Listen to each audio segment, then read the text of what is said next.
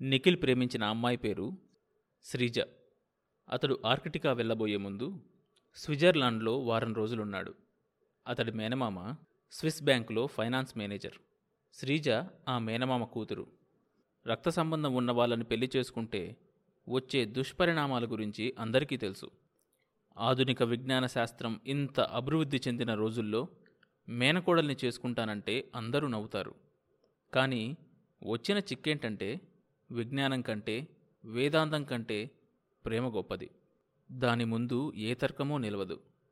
ఫలితం మూడో రోజుకల్లా వాళ్ళు తలమునకలయ్యే ప్రేమలో ఉన్నారు. టైం అనేది ఎదురు చూసే వాళ్ళకు నెమ్మదిగా ఆనందంతో ఉన్న వాళ్ళకు తొందరగా నడిచేది. భయంతో ఉన్న వాళ్ళకు ఆగిపోయేది ప్రేమలో పడ్డ వాళ్ళకు అసలు ఉనికే లేనిది. వారం రోజులు ఎప్పుడైపోయాయో తెలియదు.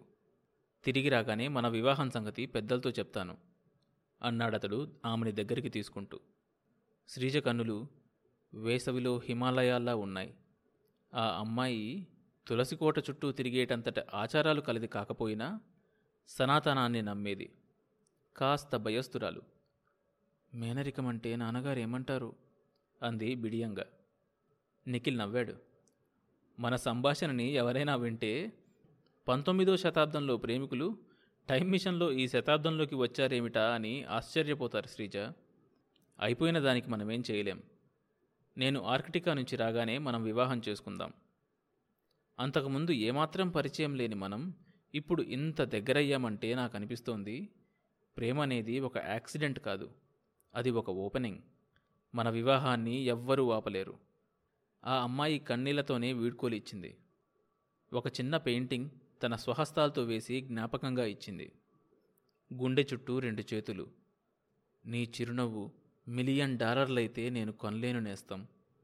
నీ చిరునవ్వు ఖరీదు లక్ష మిలియన్ రక్త కణాలైతే మాత్రం తమనుల్ని సిరలని పెనవేసి పిండి ఇవ్వగలను అని రాసి ఉంది. అతడు కదిలిపోయాడు. దాదాపు ఐదు వందల సంవత్సరాలుగా ఎటువంటి యుద్ధ తాకిడీ లేని అదృష్ట దేశాల్లో స్విట్జర్లాండ్ ఒకటి. అందువల్ల పశ్చిమాన ఉన్న ఫ్రాన్స్ దక్షిణాన ఉన్న ఇటలీ సంస్కృతులు ఆ దేశంలోకి వరదలా ప్రవహించి ఆల్ఫ్ పర్వతాల మీద ప్రసరించే స్వచ్ఛమైన సూర్యకిరణాలని ఫ్రీసెక్స్తో కలుషితం చేశాయి. అటువంటి దేశంలో పెరిగిన అమ్మాయి కూడా ఆ పరిస్థితులకు లొంగలేదంటే అది ఋషులు పుట్టిన దేశపు రక్తమైనా కారణమై ఉండాలి లేక తల్లిదండ్రుల పెంపకమైనా ఉండాలి. అంత బలమైన సంస్కృతి కాబట్టే అది రోదసిలో తిరిగే పురుషుడిని కూడా నిలబెట్టి కదిలించింది. ధ్రువ ప్రాంతాల నుంచి తిరిగొచ్చి నిఖిల్ స్విట్జర్లాండ్ వెళ్ళి ఆమె తల్లిదండ్రులతో మాట్లాడి వివాహం సెటిల్ చేసుకుందామనుకున్నాడు. అంతలోనే అర్జెంటుగా రమ్మని కబుర్ రావడంతో సైన్స్ సిటీకి రావాల్సి వచ్చింది ఇది జరిగి రెండు నెలలైంది యశ్వంత్తో కలిసి సైన్స్ సిటీకి వచ్చాక నిఖిల్కి పనేమీ లేకుండా పోయింది. సెలవు తీసుకుని స్విట్జర్లాండ్ వెళ్ళిపోవాలనే ఆత్రంలో ఉన్నాడతడు. ప్రధానాధికారితో యశ్వంత్ మాట్లాడుతూ ఉండగా నిఖిల్ ఏరోనాటిక్స్ విభాగం వైపు వెళ్ళాడు. అక్కడ ఉన్న వాళ్ళందరికీ అతడు తెలుసు. నిర్మలంగా నెమ్మదిగా మృదు సంభాషణ చేసే వాళ్ళంటే అందరికీ ఇష్టమే కదా.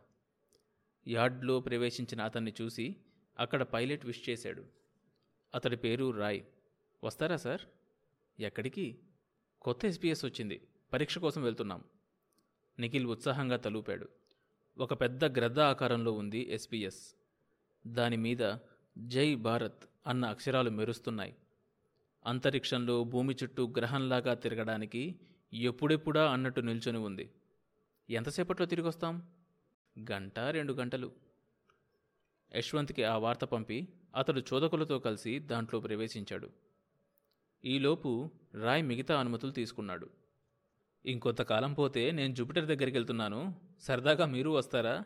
అని అడిగే రోజు కూడా వస్తుందేమో. నిఖిల్ అన్నాడు. అంత తొందరలో వస్తుందనుకోను. వంద సంవత్సరాల క్రితం రాకెట్లో మనిషిని పంపాలంటే చాలా తతంగం ఉండేదట. అంతరిక్షపు దుస్తులు ఆక్సిజన్ మాస్కులు ఉపయోగించేవారట. న్యూస్ షిప్ వచ్చాక మనందరం ఐదు నిమిషాల్లో తయారై బయలుదేరడం లేదు. అలాగే ఇంకొన్నాళ్ళు పోతే బుధుడు బృహస్పతుల మీద కూడా వెళ్తూ ఉంటారు. ఏముందక్కడ బూడిద తప్ప అన్నాడు రాయ్. బూడిద కాదు ఏముందక్కడ హైడ్రోజన్ తప్ప అనాలి నవ్వాడు నిఖిల్. వారి వాహనం వాతావరణ హద్దులు దాటి ఇంకా పైకి వెళ్తుంది. క్రమంగా వారి శరీరాలు బరువును కోల్పోతున్నాయి.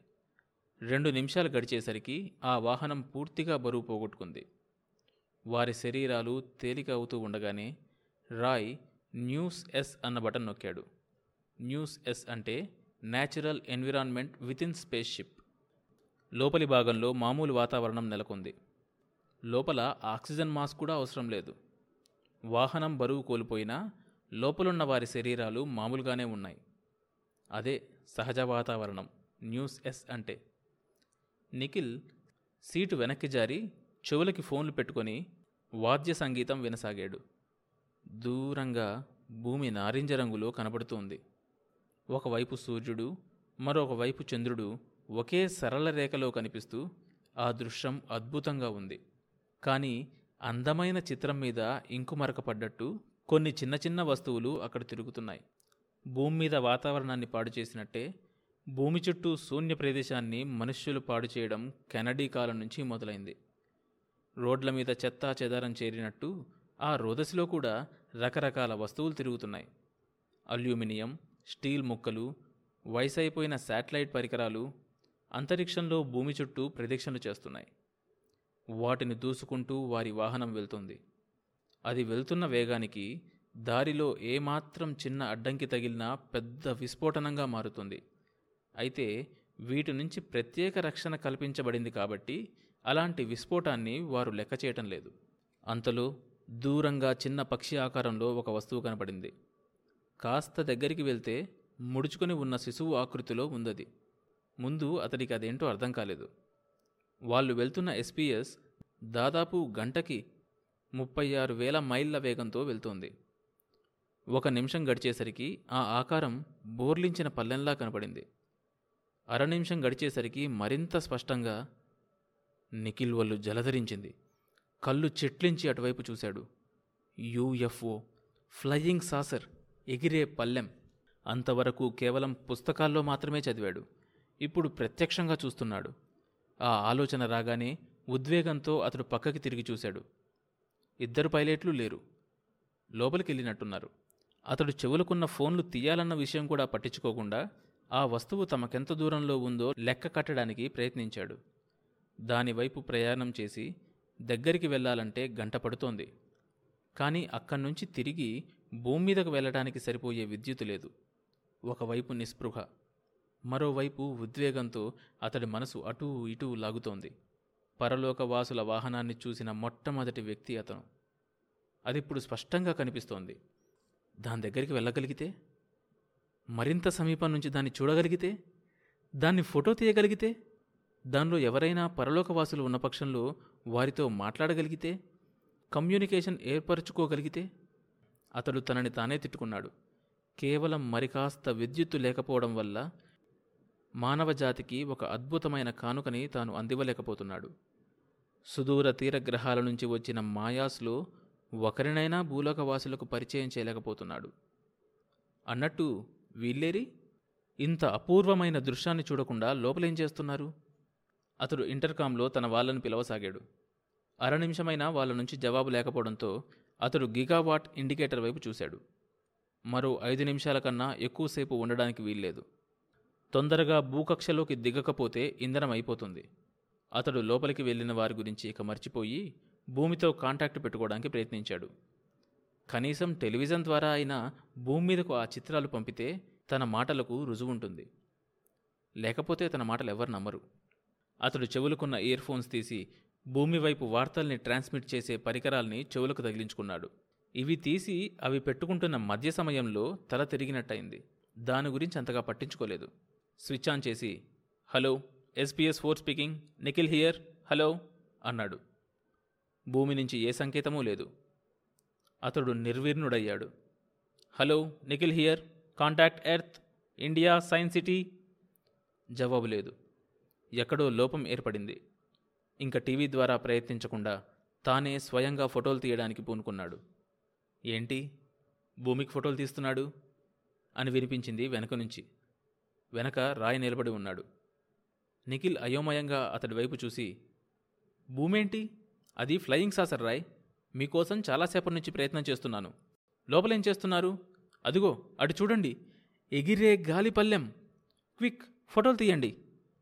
అన్నాడు తొందర తొందరగా. ఈ లోపులో వెనక నుంచి రెండో పైలట్ వచ్చాడు. అతడు కూడా అంతరిక్ష సూట్లో ఉన్నాడు. ఏంటి సార్? మనం ఇంకా ఇక్కడే తిరుగుతున్నాం? My God! ఇంకా రెండు నిమిషాలు ఆలస్యమై ఉంటే ప్రమాదం జరిగిపోయేది అని తన సీట్లో కూర్చొని ఎస్పీఎస్ వేగం హెచ్చించాడు. అయితే అది భూమి వైపు కాక ఆ ఎగిరే పల్లెం వైపు దూసుకుపోవడం మొదలుపెట్టింది. నిఖిల్ కంగారుగా ఏంటిది? స్టాప్! స్టాప్! అని అరిచాడు. గిగావాట్ ఇంకో నిమిషంలో భూకక్షలోకి వెళ్ళకపోతే ఇంధనం సరిపోదు అని హెచ్చరిస్తోంది. రాయ్ అతడి వైపు అయోమయంగా చూసి ఇటు కాదు మనం వెళ్ళాల్సింది భూమి వైపు చూపిస్తూ నిఖిల్ అటు అటు వెళ్ళాలి అన్నాడు. రాయ్ భూగోళం వైపు చూస్తూ అదేంటి సార్? సూర్యుడి వైపు వెళ్దామంటారు? మీకేమైనా మతిపోయిందా? అన్నాడు. వాళ్ళిద్దరి వాలకం చూస్తుంటే నిఖిల్కి నిజంగానే మతిపోయేటట్టు ఉంది. ఎస్పీఎస్ మాత్రం వేగంగా ఆ ఫ్లయింగ్ సాసర్ వైపు వెళ్ళిపోతూ భూమికి దూరంగా సాగిపోతోంది. గిగావాట్ ఇండికేటర్ ఇంకో నలభై ఐదు సెకండ్లు మాత్రమే అన్నట్లు హెచ్చరించింది. ఎర్ర లైటు వెలుగుతూ ఆరుతోంది. వార్నింగ్ వినిపిస్తోంది. నిఖిల్కి ఏం చేయాలో తోచలేదు. అతడు చప్పున ముందుకు వెళ్ళి రాయి పక్క నుంచి చెయ్యి చాచి వాహనం దిశ మార్చబోయాడు. రాయ్ కోపాన్ని అణుచుకుంటూ మీరేం చేస్తున్నారో మీకు అర్థమవుతుందా? అన్నాడు. నిఖిల్ చెయ్యి బలవంతంగా పక్కకి తోయడానికి ప్రయత్నం చేస్తూ అర్థమవ్వాల్సింది నాకు కాదు. మీకు ఎటు తీసుకెళ్తున్నారో మీకేమైనా తెలుస్తోందా? ఆ వాహనపు లోపలి గదులు పగిలిపోయేలా అరిచాడు నిఖిల్. వాళ్ళు అతడి మాటలు పట్టించుకోలేదు. అతడు పిచ్చివాడ్లా చూశాడు. తాను భ్రమలో ఉన్నాడో వాళ్ళు భ్రమపడుతున్నారో అర్థం కాలేదు. ఆపద ముంచుకొచ్చినప్పుడు మనిషి అనాలోచితంగా కొన్ని పనులు చేస్తాడు. అలాగే నిఖిల్ ఒక నిర్ణయానికి వచ్చాడు రెండో పైలట్ మెడ మీద చేతిని బాకులా మార్చి బలంగా కొట్టాడు. సన్నని మూలుగుతో అతడు ముందుకు వంగిపడిపోయాడు. అది చూసి రాయ్ అరిచాడు. నీకేమైనా మతిపోయిందా? నిఖిల్ ఆ మాటలు వినలేదు. ఇంకోలా చెప్పాలంటే అతడికి వినపడలేదు. రాయ్ స్పేస్ సూట్ లోపల నుంచి అరుస్తున్నాడు. ఈ లోపులో నిఖిల్ లేజర్ తుపాకీ తీసుకుని రాయ్ వైపు గురిపెట్టాడు. ఏంటిది? నీకేమైనా మతిపోయిందా? You fool! రాయ్ అరిచాడు. నిఖిల్ తుపాకీ గురిపెట్టి ఉంచే అతడిని శూన్యపు గదిలోకి తీసుకెళ్ళాడు తీసుకెళ్తున్నంతసేపు రాయ్ తిడుతూనే ఉన్నాడు. అతిథిగా నిన్ను మాతో పాటు తీసుకొస్తే మాకే ద్రోహం తలపెడతావా? భూమి వైపు వెళ్ళనివ్వకుండా ఆ వాహనాన్ని ఇంకెటో తిప్పుతావా? ఇలా మా ప్రాణాలు తీయడం అన్యాయం. నిఖిల్ తిరిగి మొదటి గదిలోకి వచ్చాడు టైం ఎక్కువ లేదు. అప్పటికే ప్రమాద స్థాయి దాటి మరో పది సెకండ్లు అయిపోయాయి నిఖిల్ చకచకా వాహనం దిశ మార్చాడు. అంత వేగంతో వాతావరణంలోకి ప్రవేశించడం ప్రమాదకరం. రాపిడికి మొత్తం వాహనమే అంటుకొని తగలబడచ్చు. కానీ ప్రవేశించకపోతే మొదటికే ప్రమాదం వస్తుందని అతడికి తెలుసు. పక్కనున్న పైలట్ ఇంకా స్పృహ తప్పి అలాగే పడి ఉన్నాడు. నిఖిల్ మరోసారి భూమితో మాట్లాడడానికి ప్రయత్నం చేశాడు. కాంటాక్ట్ రాలేదు. ఇంధనం ముళ్ళు క్రమంగా దిగిపోతూ ఉంది. అతడింకా అయోమయం నుంచి పూర్తిగా తేరుకోలేదు. తను భ్రమలో ఉన్నాడు అనుకుందామంటే దూరంగా భూమి నారింజ పండు రంగులో కనబడుతూనే ఉంది. దాన్ని చూసి అది భూమి కాదని వాళ్ళిద్దరూ ఎందుకు అనుకుంటున్నారో అతడికి అర్థం కాలేదు. ఇక తాను చేసేదేం లేదు. వాహనం ప్రమాదం లేకుండా భూమి కక్షలోకి ప్రవేశిస్తే తాను బతుకుతాడు. లేకపోతే లేదంతే. ఆ నిశ్శబ్దాన్ని భరించలేక కంప్యూటర్తో సంభాషించాడు. Hello. Hello. How are you Nikhil? నిజంగానే భూమి వైపు వెళ్తున్నామా? నిఖిల్ అడిగాడు. భూమి వైపా? కాదే. నిఖిల్ అదిరిపడ్డాడు. అంత చల్లటి వాతావరణంలోనూ మొహమంతా చెమట పట్టింది. వణికే కాళ్ళతో తడబడుతూ కంప్యూటర్ దగ్గరికి వెళ్ళాడు "ఏ- ఏంటి నువ్వు చెప్పేది? ఎటువైపు వెళ్తున్నాం? సూర్యుడి వైపు. నువ్వే కదా వాహనాన్నిటి తిప్పావు? No no no! గట్టిగా అరిచాడు నిఖిల్. ఆ తర్వాత ఏం జరిగిందో తెలియాలంటే ఈ షోలోని నెక్స్ట్ ఎపిసోడ్ వినండి. ప్రతి సోమవారం మరియు బుధవారం కొత్త ఎపిసోడ్స్ రిలీజ్ అవుతాయి. ఈ షోని మీరు Apple podcast Google podcast Spotify Gaana మరి ఏ ఇతర ప్లాట్ఫామ్స్లోనైనా సబ్స్క్రైబ్ చేసి వినొచ్చు. కొత్త ఎపిసోడ్ రిలీజ్ అయినప్పుడు మీకు తెలియడానికి నోటిఫికేషన్ టర్న్ ఆన్ చేసుకోండి. అప్డేట్ వస్తుంది.